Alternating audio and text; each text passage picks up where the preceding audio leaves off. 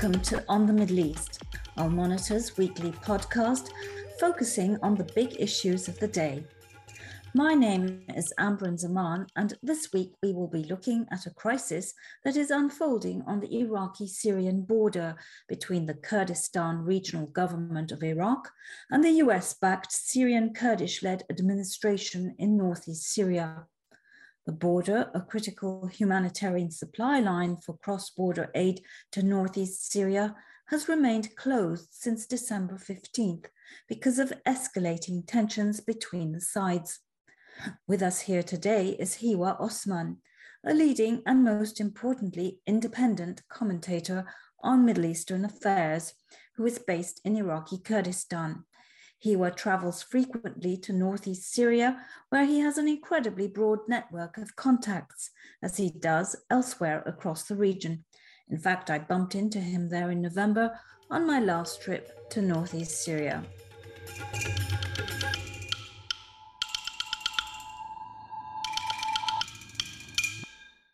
So, welcome to our show, Hiwa. It's so great to have you. Um, you live in a very tricky region, and so we're extra grateful that you have agreed to speak to us today. Thank you, Amberin. Thanks for having me. It's an honor to be on your show. the honor is all ours. So, basically, uh, something incredible is happening uh, on the border between Iraqi Kurdistan and northeast Syria um, the area that's run by the Kurdish led autonomous administration and that is under US military protection. The border has been sealed for now nearly a month, right? No aid coming through, no commercial traffic. And this story has really not gotten anywhere near the attention it, des- it deserves. And I do know that, you know, there's a lot of concern. Um, certainly among Western governments and, of course, in uh, the Northeastern Syrian administration. Now, you are very closely familiar with uh, all these dynamics. So tell us, what is going on? Why has this happened? Well, the border has been closed uh, since the 15th of December uh, of last month. And it's almost been 20 days now. And uh, it started with some uh, youth groups that are believed to be associated or have close in the, their ideology to the PKK within northeast Syria. Uh, it's a small group called Jawani Shorishgar, means the revolutionary youth. Uh, sometimes they conduct attacks on certain personalities, but they are a small group. They are not representative of the wider population. Uh, there was an issue over some uh, people who were from members of the PKK who are originally from northeast Syria. Uh, they were killed in the Kandil Mountains or after the recent operations of the Turkish army, and the uh, people wanted to receive their bodies. There seems to have been difficulty in delivering uh, the, the, the, the bodies of those who were killed and uh, as kind of a demonstration or a protest took place on the border. And uh, according to some reports uh, from the KRG, the Kurdistan Regional Government, this is the government that controls uh, the Iraqi Kurdistan, they say that they stoned, uh, they threw stones at uh, them and they threatened to attack the uh, the border gate. If they do not receive back the bodies of those who were killed uh, in the mountains. And as a result, the KRG decided to close the border. Uh, now, obviously, this, border isn't just for trans, uh, transporting or transferring uh, corpses or, or, or transferring for just humanitarian, mostly it is for humanitarian purposes, but many people who reside in, in northeast Syria benefit from this border. It has a few, uh, uh, uh, a few, uh, basically a few aspects. On one hand, there is some commercial uh, trade between the two sides. Uh, many of the goods that Turkey doesn't allow to enter northeast Syria or the, the goods that were that used to come from uh, the Syrian regime areas to northeast Syria in the past now come or they used to come from uh, Iraqi Kurdistan. Uh, people who need treatment, medical treatment, they come to Erbil or Duhok or Suleimania in Iraqi Kurdistan from northeast Syria. Uh, other people visit each other, uh, so it's used for international NGOs and many other aid organizations. Now, all of this has been put to a halt, and uh, the border has been closed uh, since the 15th of December.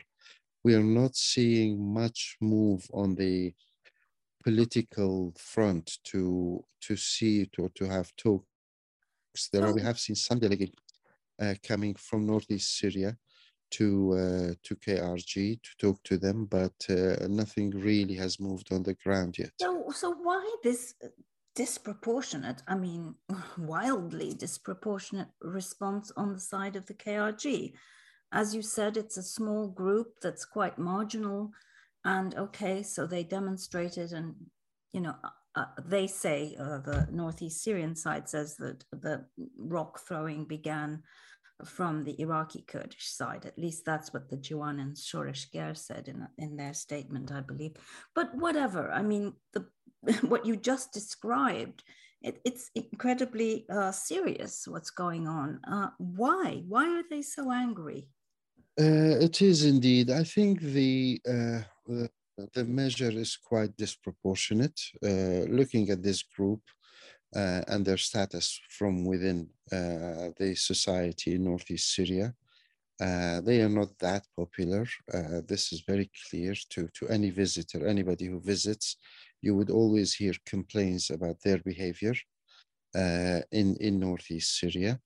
And uh, some analysts believe that this disproportionate measure is perhaps to pressure the authorities in northeast Syria to take serious measures against these groups because one of the uh, uh, issues or one of the uh, uh complaints that the KRG has about the uh, no, uh, the northeast the self administration in northeast Syria or the SDF is that, that they do not is that they are under the control of pro PKK elements and they do not take serious measures uh, against them. This is perhaps seen as a measure to to force them or to corner them into taking action against this group or declaring them illegal or arresting some of their members.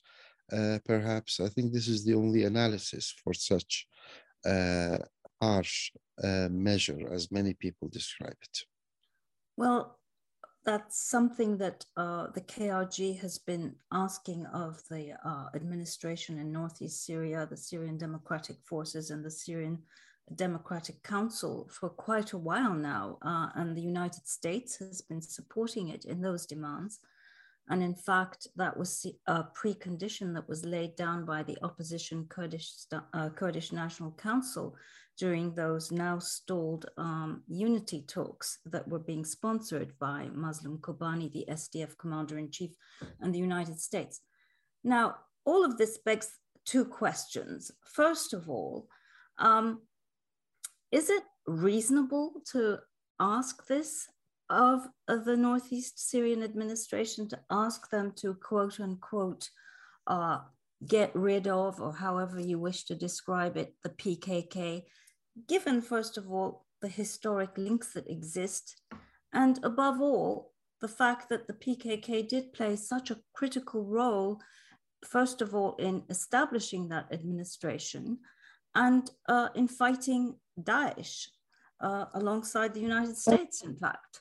Uh, and second, second, my second question is: Is the administration in northeast Syria in a position to actually deliver on this demand?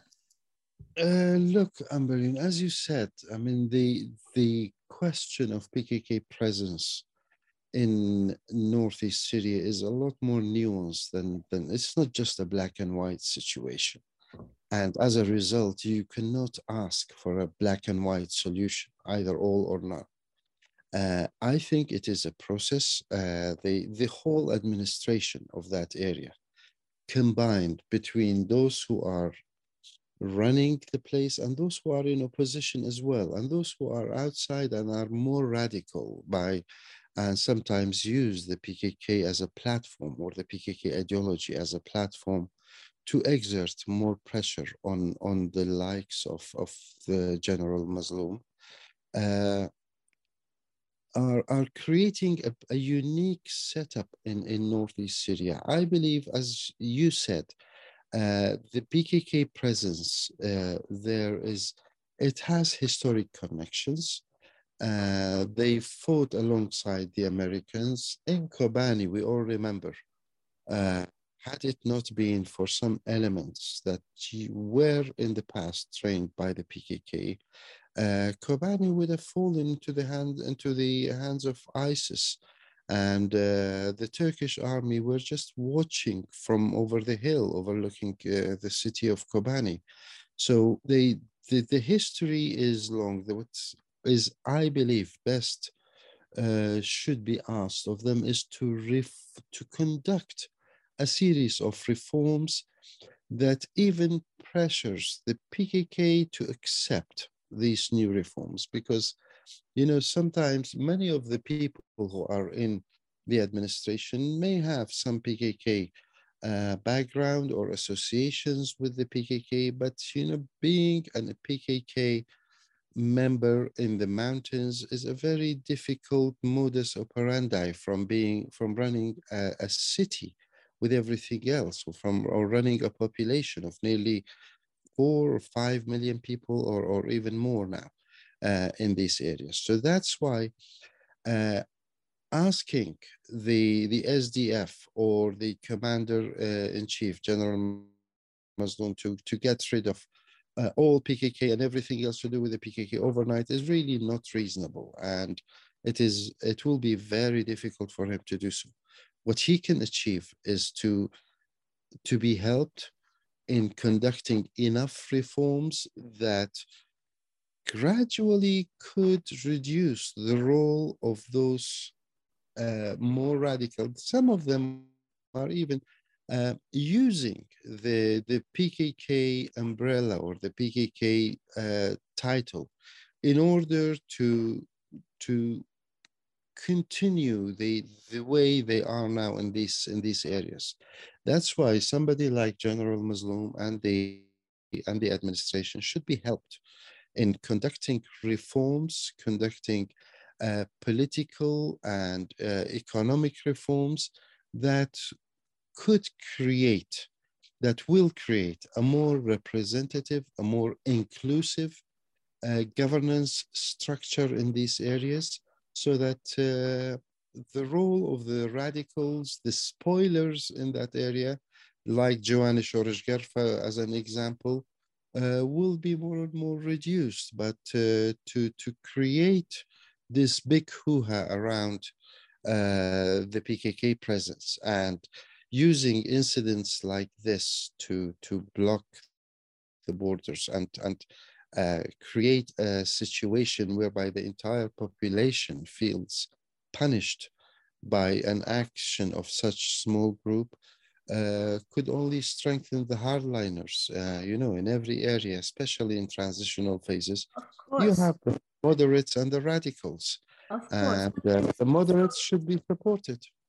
Totally. But, you know, when we zoom out a bit, Hiwa, of course, there's the broader question of Turkey and the ongoing, the more than three decades old fight between the PKK and Turkey that's now playing out in Iraqi Kurdistan and also in northeast Syria or Rojava.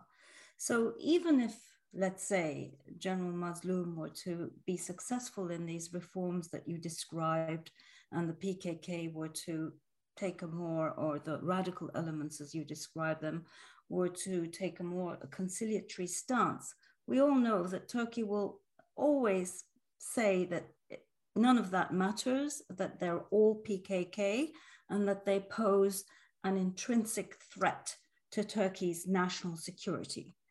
And of and course, there's that relationship with the Iraqi Kurds and with the KDP in particular, where of course that there's that huge dependency on the part of the Iraqi Kurds on Turkey, which results in their feeling obliged to participate or at least not complicate Turkey's actions against the PKK in Iraqi Kurdistan proper. So, against this background, you know, how do we move forward in the absence of a renewed peace process between the PKK and Turkey? And there's really nothing on the horizon, not as long as Erdogan remains in power, it seems. Uh, well, this is exactly where the international community has to come in. I mean, looking at this, uh, as you said, zooming out, uh, looking at the Rojava issue, it's a microcosm or it's a small part of the bigger uh, conflict. And the root cause of all of this are two things. A, Erdogan's anti Kurdish policy, and it is very clear, and he repeatedly said we do not want an entity in northeast Syria similar to that of northern north North Iraq. Uh, he doesn't say Kurdistan, of course. So no. that's a mechanism for saying uh, uh, for saying that he doesn't want any Kurdish presence or entity on his border, be it PKK, KDP, PUK, you name it, any any other, even if it's an Islamic AK Party Kurdistan branch, he will he will uh, oppose it. So, but now he has the perfect excuse because he's in a conflict with the PKK, because uh, the international community is listening uh, to what he is saying. He brands the PKK as terrorists. The Americans blindly are following him uh, by saying that yes, the PKK are terrorists at the same time as they were fighting uh, ISIS alongside the Americans both in Iraqi Kurdistan and in, and in uh, Rojava. Uh, this is where I think the role of the international community has to come in, and specifically the United States. Uh, I think Erdogan is maybe in a better place now, or to to to open up, at least to the prospects of some form of dialogue uh, on that. He could. I Why? mean, this is could. Why? Why now? He, he's approaching an election and uh, his policies are proving uh, less and less popular inside Turkey. Uh, he needs an escape rope, and I think uh, opening up to the Kurds again could uh, help him restore his old position. Well, but, I uh, kind of beg to differ there because I think his troubles are so great. The economy is in such a terrible state, and that really and, is. And this is this is for his loss of, support. And second, he has these nationalist allies. Uh, you know, so it, it's like a catch twenty two. If he makes a move towards the Kurds, then he loses the nationalists. And besides, I don't think the Kurds in Turkey will buy it anymore.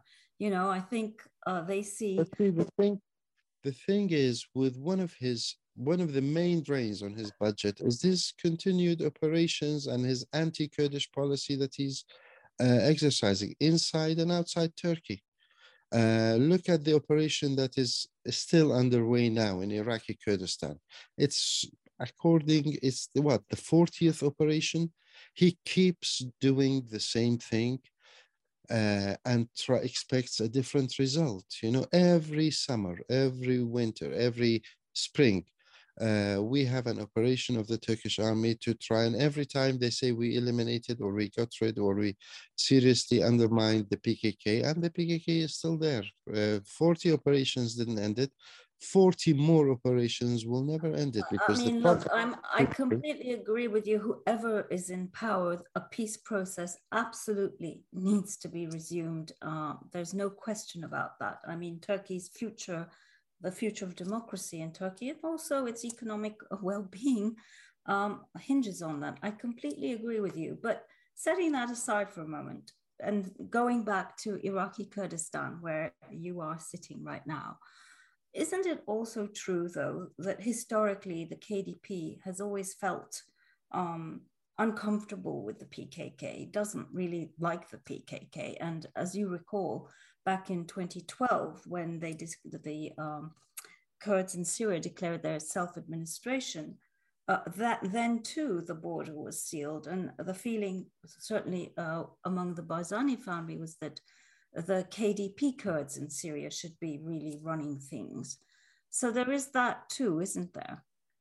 Look, there is a historic rivalry, or at least to say the to say the least, not good terms between the PKK and the KDP. And this goes back, dates back to the 90s of the of the previous century. Now, the problems between KDP and PKK, the direct knock-on effect of their issues happens in Rojava.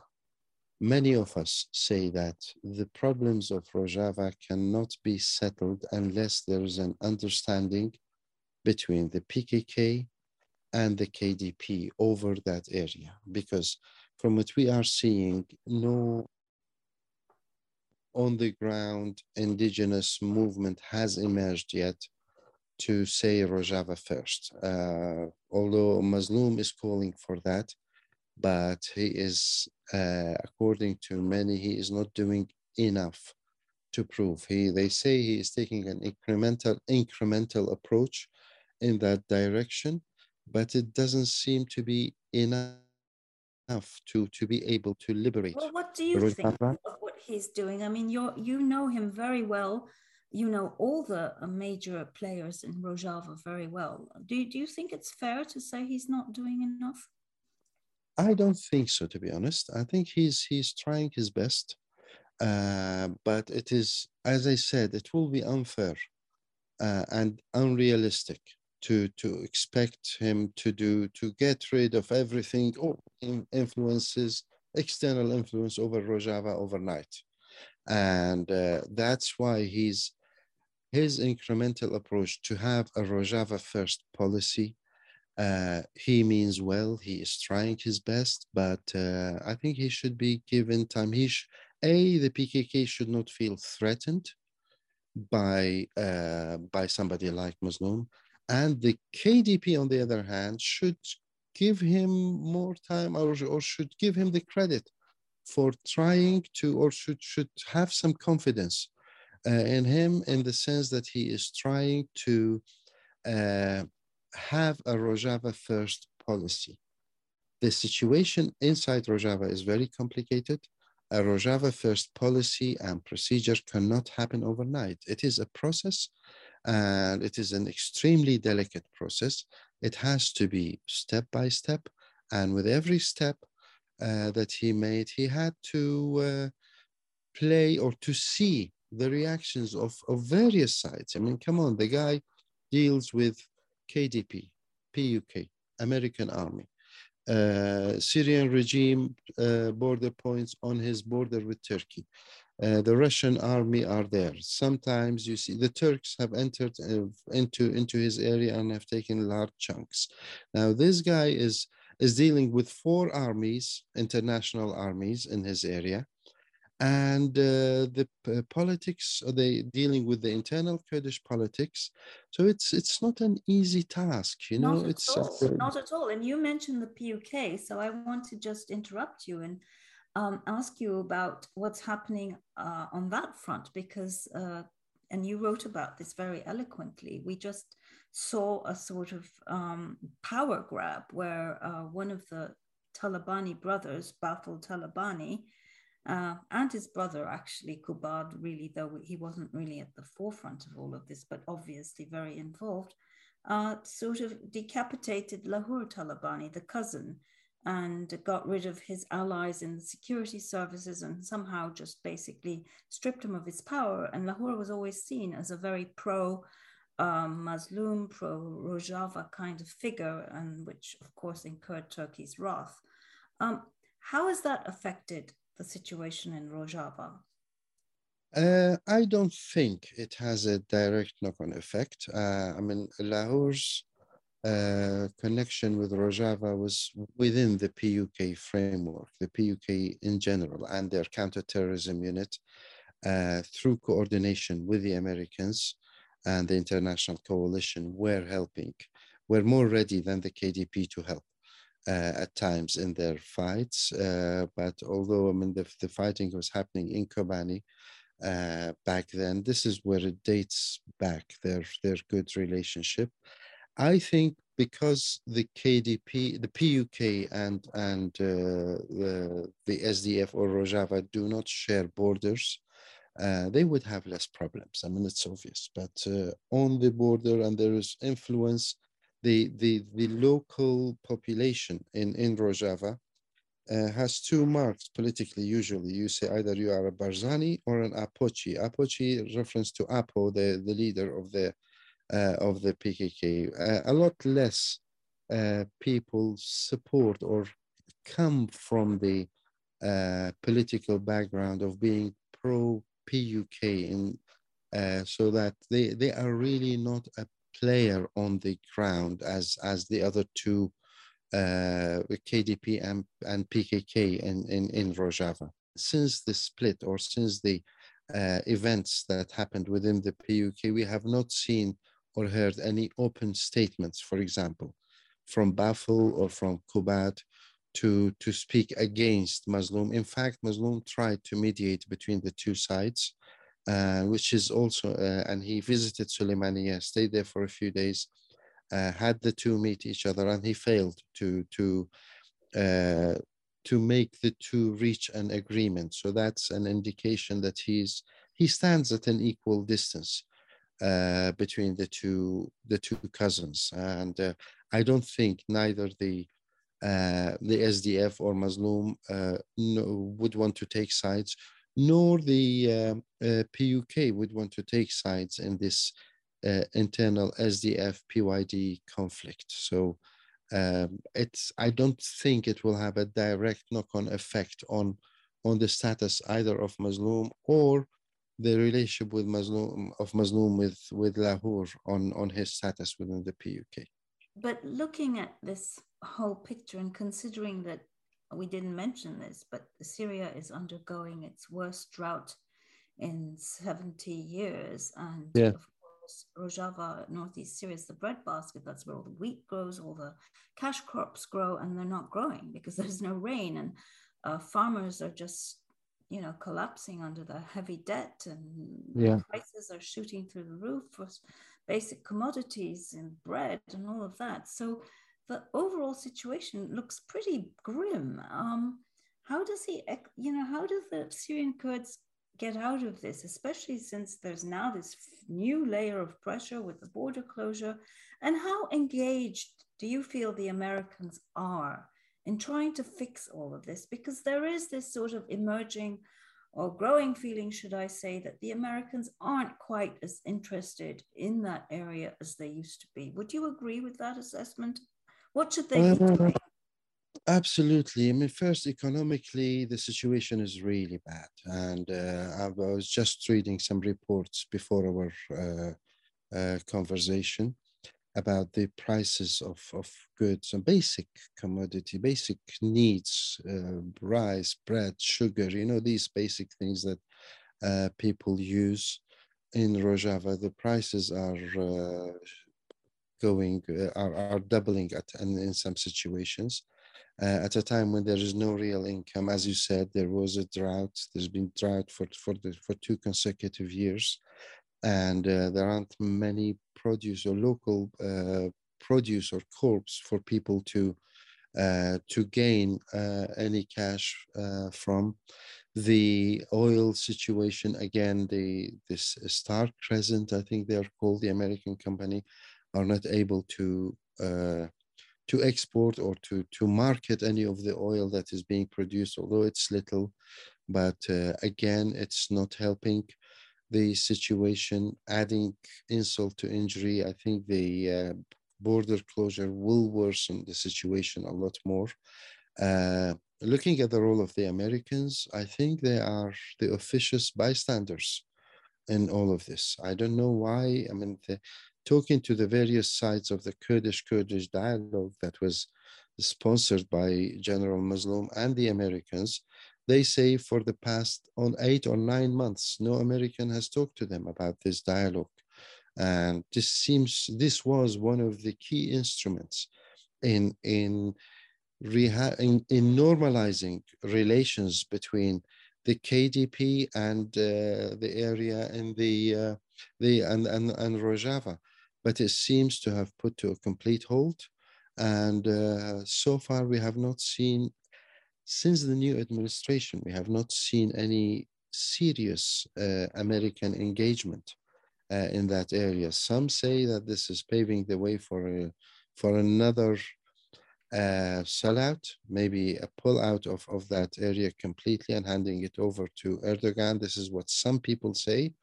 And uh, others are saying that uh, Rojava is really at the bottom of, of Biden's agenda.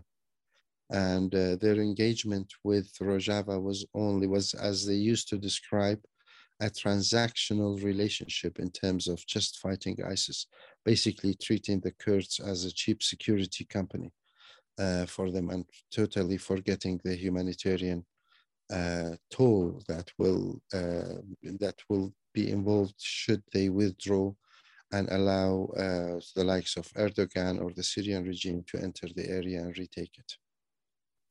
So, as ever, one can only hope that the Kurds at least become unified, faced with all these odds, instead of, you know, allowing these big powers to uh, exploit their differences and set them against each other. Hiwa, it was a great conversation. Thank you so very much for taking the time. Our best to Talar, who is every bit as interesting as you are. Talar is, he was very super, super duper wife. And uh, hope to have you both on our show again soon. Thanks. Thank you. Thanks. Thank you, uh, Amberin. It was a pleasure talking to you.